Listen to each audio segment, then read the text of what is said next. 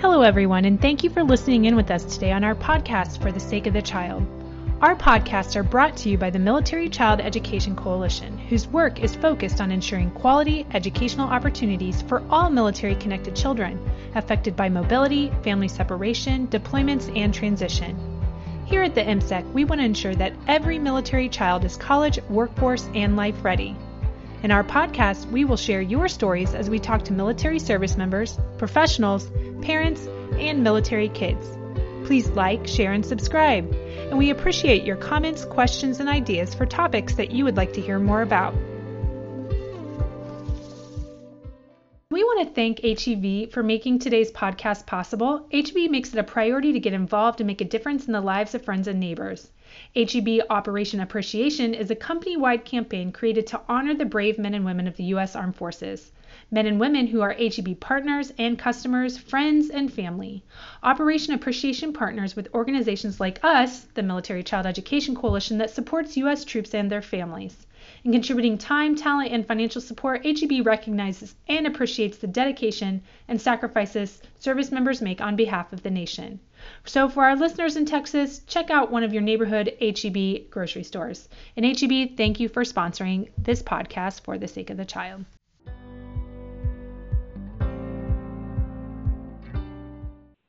Welcome everyone to our podcast, For the Sake of the Child. This is Tara Gleason and I'm the producer, but this week you're going to hear from Louise Webb, who is our Military Child Education Coalition Parent Programs Master Parent Educator, and she's also a supervisor, and she's going to be meeting with Claire Wood. And Claire is a proud military spouse. She's also a homeschooling mom. She's a writer and a podcaster, and she calls home anywhere the Army sends her. So you're really going to want to listen in all the way to the end, because she has some great advice for those of us, if you're like me, that have been schooling our kids at home over the last couple of months uh, due to COVID nineteen. This interview actually took place back in February before we were all at home, but I feel like so much of this interview still applies to us today. The other thing I wanted to share with you is some new information that just came out today, or at least came across my desk today, for all our Army families. And this came from the Army Emergency Relief, and there's some guidance called Homeschooling Assistance Program. So as a result of school closings due to the COVID nineteen, some Army parents have been managing educational needs of their children through homeschool programs. And some of these families may have experienced financial hardship and some difficulty paying for those additional costs associated with purchasing homeschool supplies and equipment. So this guidance is going to offer some support to those eligible families who may need that. It could be in the form of a loan, a grant, or a combination of both of those. And there's a second form that really outlines what those items are that qualify for this. So I do want you to check the show notes. You definitely could check with your Army Community Services, and they're going to be able to provide you more information, or your chain of command, on accessing the Homeschooling Assistance Program. Thank you everyone for joining us today, and I hope you enjoy our podcast. So with me today is Claire Wood, and she is kind enough to join our podcast, and that we're going to talk about homeschooling. So Claire, can you tell us a little bit about yourself and your family? Absolutely. Uh, my name is Claire Wood, and I am a military spouse, married to my husband Ryan. We have been married, gosh, almost eighteen years, and we have been on active duty going on nine. We have three children, Thomas, a tenth grader, May, an eighth grader, and Kate, a sixth grader. And I was one of those reluctant moms who said I probably would never homeschool, but look look at me now. Here I am. We're in our eighth year doing it, and um, we've had some, some good years, and we've had some years where we've had to really just keep plugging away and staying the course. Uh, in my free time, outside of homeschooling, I like to say that I am a Jill of all trades and a master of none. I uh, write, I like to read, I like to cook.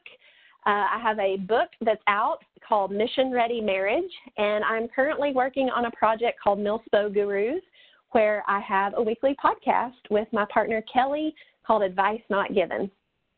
I have a quick question for you right off the bat, Claire. Uh, how did you choose to homeschool your kids? Well, it's really funny because as a teacher and a big fan of public school, I actually said that I would never homeschool my kids.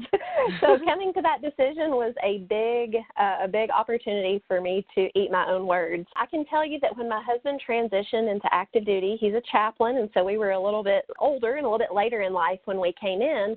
There were so many decisions to make about this huge transition from civilian life to military life. We were moving twenty-four hours across the country, far removed from extended family and all of our support systems, trying to figure out which house to buy, which school zone to live in.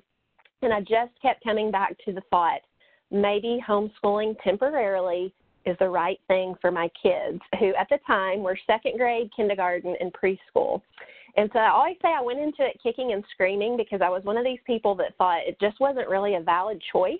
But we, we kind of embraced it wholeheartedly with that first duty assignment and have since taken it year by year. And it's been such a wonderful blessing to our family ever since. And how many years has your family been homeschooled? We're in our eighth year right now. We did seven consecutive years, pulled out for one year to do a private school here at our current assignment. I taught school and my kids attended, and then we came back to homeschooling this year. So we're in our eighth year. Oh, that's pretty neat. How many times have you transitioned with your kids doing homeschooling? And when you did transition, because you're a military family, know you've done this, what did you do when you got to your new community as far as getting connected? Do you have any advice for okay. our listeners about that? I certainly do, and I can tell you that I don't wait until I arrive to get connected, actually. That's the beautiful thing about this day and age that we live in. As soon as I know our next duty assignment, whether that's through our R F O or once we get official orders and we know where we're heading, my first step is to become an investigator. I get online, I Google, I look up homeschooling in the in my Google search paired with the area we're heading to. I start following Facebook groups and really just try to take in every bit of information that I can have access to to start kind of building out in my mind how homeschooling is going to look in each place. I can tell you that many groups, uh, I'll give you as an example, we were headed to Augusta, Georgia in twenty fourteen. They have a phenomenal edu- home educators program there. I was able to go ahead and connect with their Homeschool Education Association, joined that, had access to hundreds of families in the area who helped point us toward co-ops, toward homeschool sports, toward scouting, you name it. So that's been a really valuable thing, is to just look before you go. And then once we get to a place, oftentimes I, I start connecting with other friends through Facebook who I know homeschool, or I may have a homeschool friend in another state that connect me to, that can connect me to a homeschool mom where we're headed. And again, that's one thing about homeschool moms. They are a wealth of resources and information in and of themselves. So I'd say word of mouth and then just Googling and figuring out, you know, where we're headed and what that area has to offer. I love how you said that you reach out to moms that you already knew because of the military. My husband's retired from the military. We've moved and lived all over. And here at the M S E C, a lot of times we just call it the mom network, where you reach right. out to people that you know. So it sounds like homeschooling has their you. own, yeah, has their own mom network too. I love that. We, as homeschool moms, we have to rely so heavily on that because in many cases we're kind of figuring this out on our own. It's not like we go to the school board website or just enroll our kids in a school. We're having to create that educational climate for our kids. And I say I'm having to create a lot of the social opportunities for my kids. It's all on me. So we homeschool moms, we stick together in that. So just want to add that in. I love that. I think that's awesome. This is kind of along those same lines about how do you access information about local and state laws or policies? Because we, we do know that every state has their own rules and regulations for homeschooling, which, of course, you know because you've moved so much already. So is there, what do you do when you get to a new location about that? Same thing ahead of time before we go. I just start Googling what the homeschool laws are or the homeschool requirements per state. So, for example, in Georgia, you simply go to the Georgia State Department website, Department of Education, and you fill out a form declaring your intent to homeschool. Here in Louisiana, where I am now, same exact thing. And there are some organizations that can help put you on to the right, you know, right track and make sure, because other states, there are some more rigorous and strenuous requirements, like joining in under an umbrella association, or some states even require proof of standardized testing every year, or some states you have to turn in a portfolio of your students' work. So one helpful resource that um, many people use is the Homeschool Legal Defense Association, and that is a nonprofit advocacy organization that helps to not only defend our constitutional rights to homeschool, their website's just full of state-by-state resources to help steer you in the right direction. Oh, that's great. That that's pretty pretty awesome that that organization is out there and can help you guys. So switching a little bit to curriculum. So I was wondering, how do you decide on a curriculum, even if any, if you're using any curriculum at all? And how did that change from when you started eight years ago to how you're using or not using curriculum now? Right. Well, that's a very loaded question, and I know every homeschool parent has, you know, they could speak speak at length on that topic. But as somebody with a teaching background, I feel like I came into this already knowing that there would be a scope and sequence. There would be objectives to be met every year. There would be benchmarks to watch for. Um, but I also knew as a teacher that part of figuring those things out and implementing those was something that I actually enjoyed. So there is a wide range of homeschool curricula and products that are offered for the parent who may have no teacher training and may not want to be thinking up lesson plans or implementing projects. You can literally go online and buy an entire school year's worth of curriculum for, like, let's say fourth grade.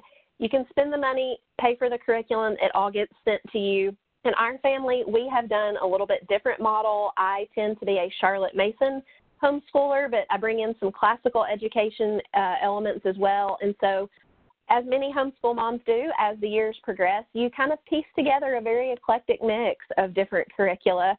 For us, I am always willing to spend money on an expensive math curriculum that my kids can do on the computer because I don't enjoy math. And that's one thing that I can I can pay a little more and give them the flexibility and the independence to work uh, autonomously. Or some other subjects I don't spend much at all. For example, literature. A lot of years we've selected books from the library and built out a curriculum in that way. So it really just depends on what resources you have in terms of the time you have available to devote to it, the resources of money, how much you may be willing to spend to, to purchase, you know, expensive or least expensive, uh, less expensive items. So for us, uh, there have been a few areas that we have stuck with the same company or the same brand, particularly math and science, but then we've gotten to explore with some other curricula through the years. I think that's great advice, especially like you said, math wasn't necessarily, you know, something that you wanted to do, so you were willing to go kind of like the extra mile to get that information to help your kids. So I think that's a good rule of thumb for people to realize. I like math, but I think the literature part, if it were me, I'd have to get some help on that. So everybody's different, as you said. They are. And I would like to add in on that, too. I mean, one of the other reasons we have stuck with homeschooling all these years is I am able to tailor that curriculum not only to my kids' academic abilities, I've also been able to tailor it to their interests. And we have been able to utilize literally the geographical areas we have lived in as part of our curriculum and as part of our school day by traveling to national parks, traveling to local museums, uh, zoos, all kinds of, of things like that. And so that's the beauty of homeschooling. You can let your kids work ahead. If you need to slow down and, and slow things down or stop and redirect, uh, you've got the freedom and flexibility to do that. And so that's been one one reason we've loved it, but it also factors into the curriculum we, we use. That's good advice. Thanks. So along those lines of learning different subjects, have you ever, has your family ever participated in a co-op? We have. We have done co-ops. With the exception of where we live now, we have done a co-op at every duty assignment. And I would say that, again, the longer you homeschool, the more you begin to recognize what works and what doesn't work in your family. And there are some seasons of life where maybe it's hard to get out of the house to be committed to a co-op. But then in other seasons, maybe it's the most important thing that you do all week is get out and fellowship with other families. We have done co-ops that have ranged from very rigorous and very academic to uh, fine arts co-ops, to co-ops that are literally just getting together to hang out and do fun things. I remember the very first one we did when my kids were little, One kid was in a Lego class, one kid was in a paper airplane making class, one was in a music class. So that's the, the neat thing about co-ops is as homeschooling is becoming more popular, the variety of what different co-ops offer has grown as well. Oh, I love that. So I, I kind of guess maybe the same thing you do for a co-op when you get to a new place is do your research probably ahead of time. Right. Yeah, that's right. Probably the best advice for most people. But I love right. how there's things out there, especially the fun stuff like the Legos and right. the paper planes, and that's neat. That, that's fun for kids. Are you aware of any free, you talked a little bit about curricula, and some of them are costly and some aren't so much, but are you familiar with any free or minimal cost resources that can be helpful to other homeschool families? And because you're military, and we speak a lot to military families due to our relationship with them. Are you familiar with any military discounted curricula?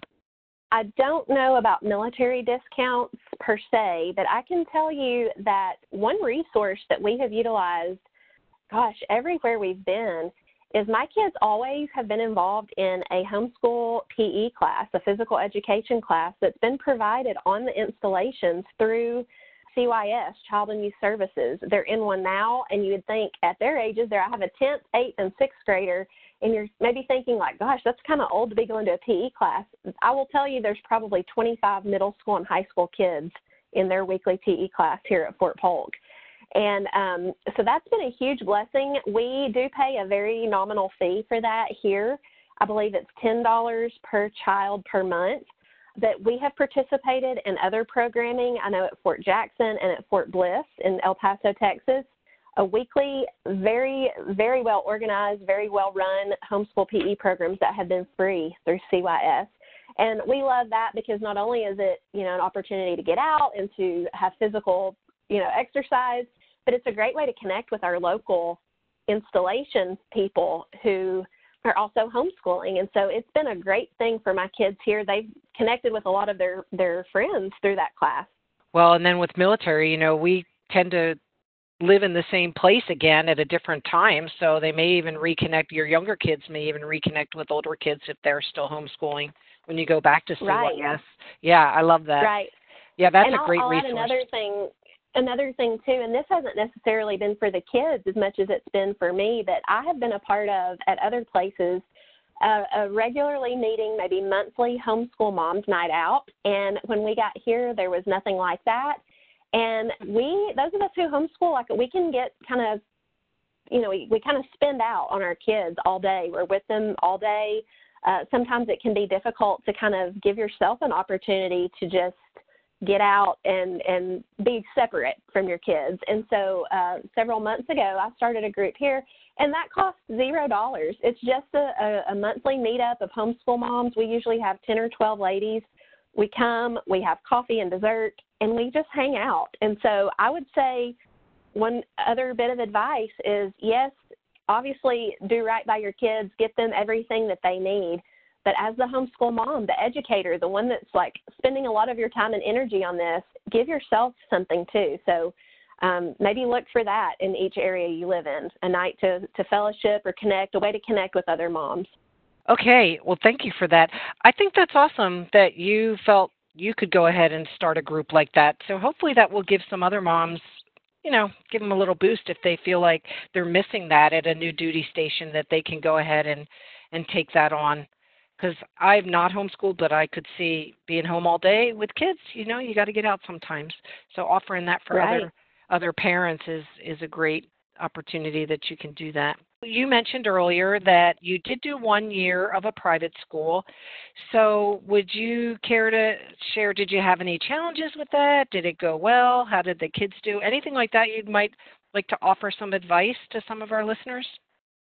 Absolutely. Well, I can tell you, I called it our seven-year itch. We had homeschooled for seven years, and I felt like we were all just needing a completely different experience. We were kind of cooped up, and so I thought, you know, this is a really great opportunity. It was a small private Christian school. They offered me a job, so it was a very easy transition. I was going to be with my kids still each day, just not teaching them directly.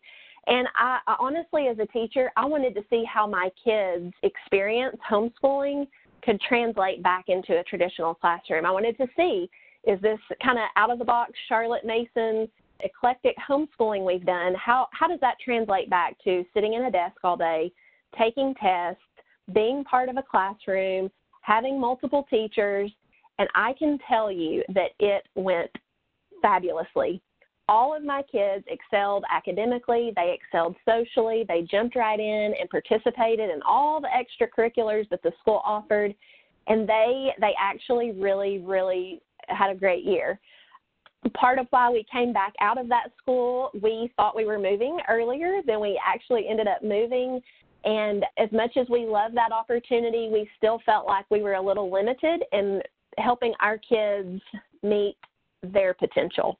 Um, one thing about traditional school that I guess I had kind of forgotten during that year was that, unfortunately, in a, a classroom where one teacher is responsible for twenty, thirty children, it, it, you know, they, they sometimes have to teach to the middle. And one thing we have enjoyed about homeschooling is that, is that as our kids reach a new uh, level academically, we're able to push them on to the next level, or they're able to go on to the next level. So that was also a reason we wanted them to keep pushing further and keep keep working a little harder instead of being kind of forced into, well, you're in eighth grade, so you have to take eighth grade math when you're actually already ready for algebra. You've taken pre-algebra when you homeschooled.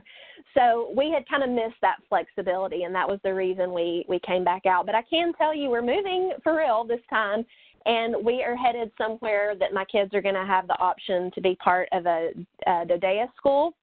And so we're looking to transition them again. And having done the year at the private school, I'm very confident that this new transition will be met with just as much excitement and excellence. Oh, well, good for you. I'm glad it's working out so well. So you mentioned you have a tenth grader.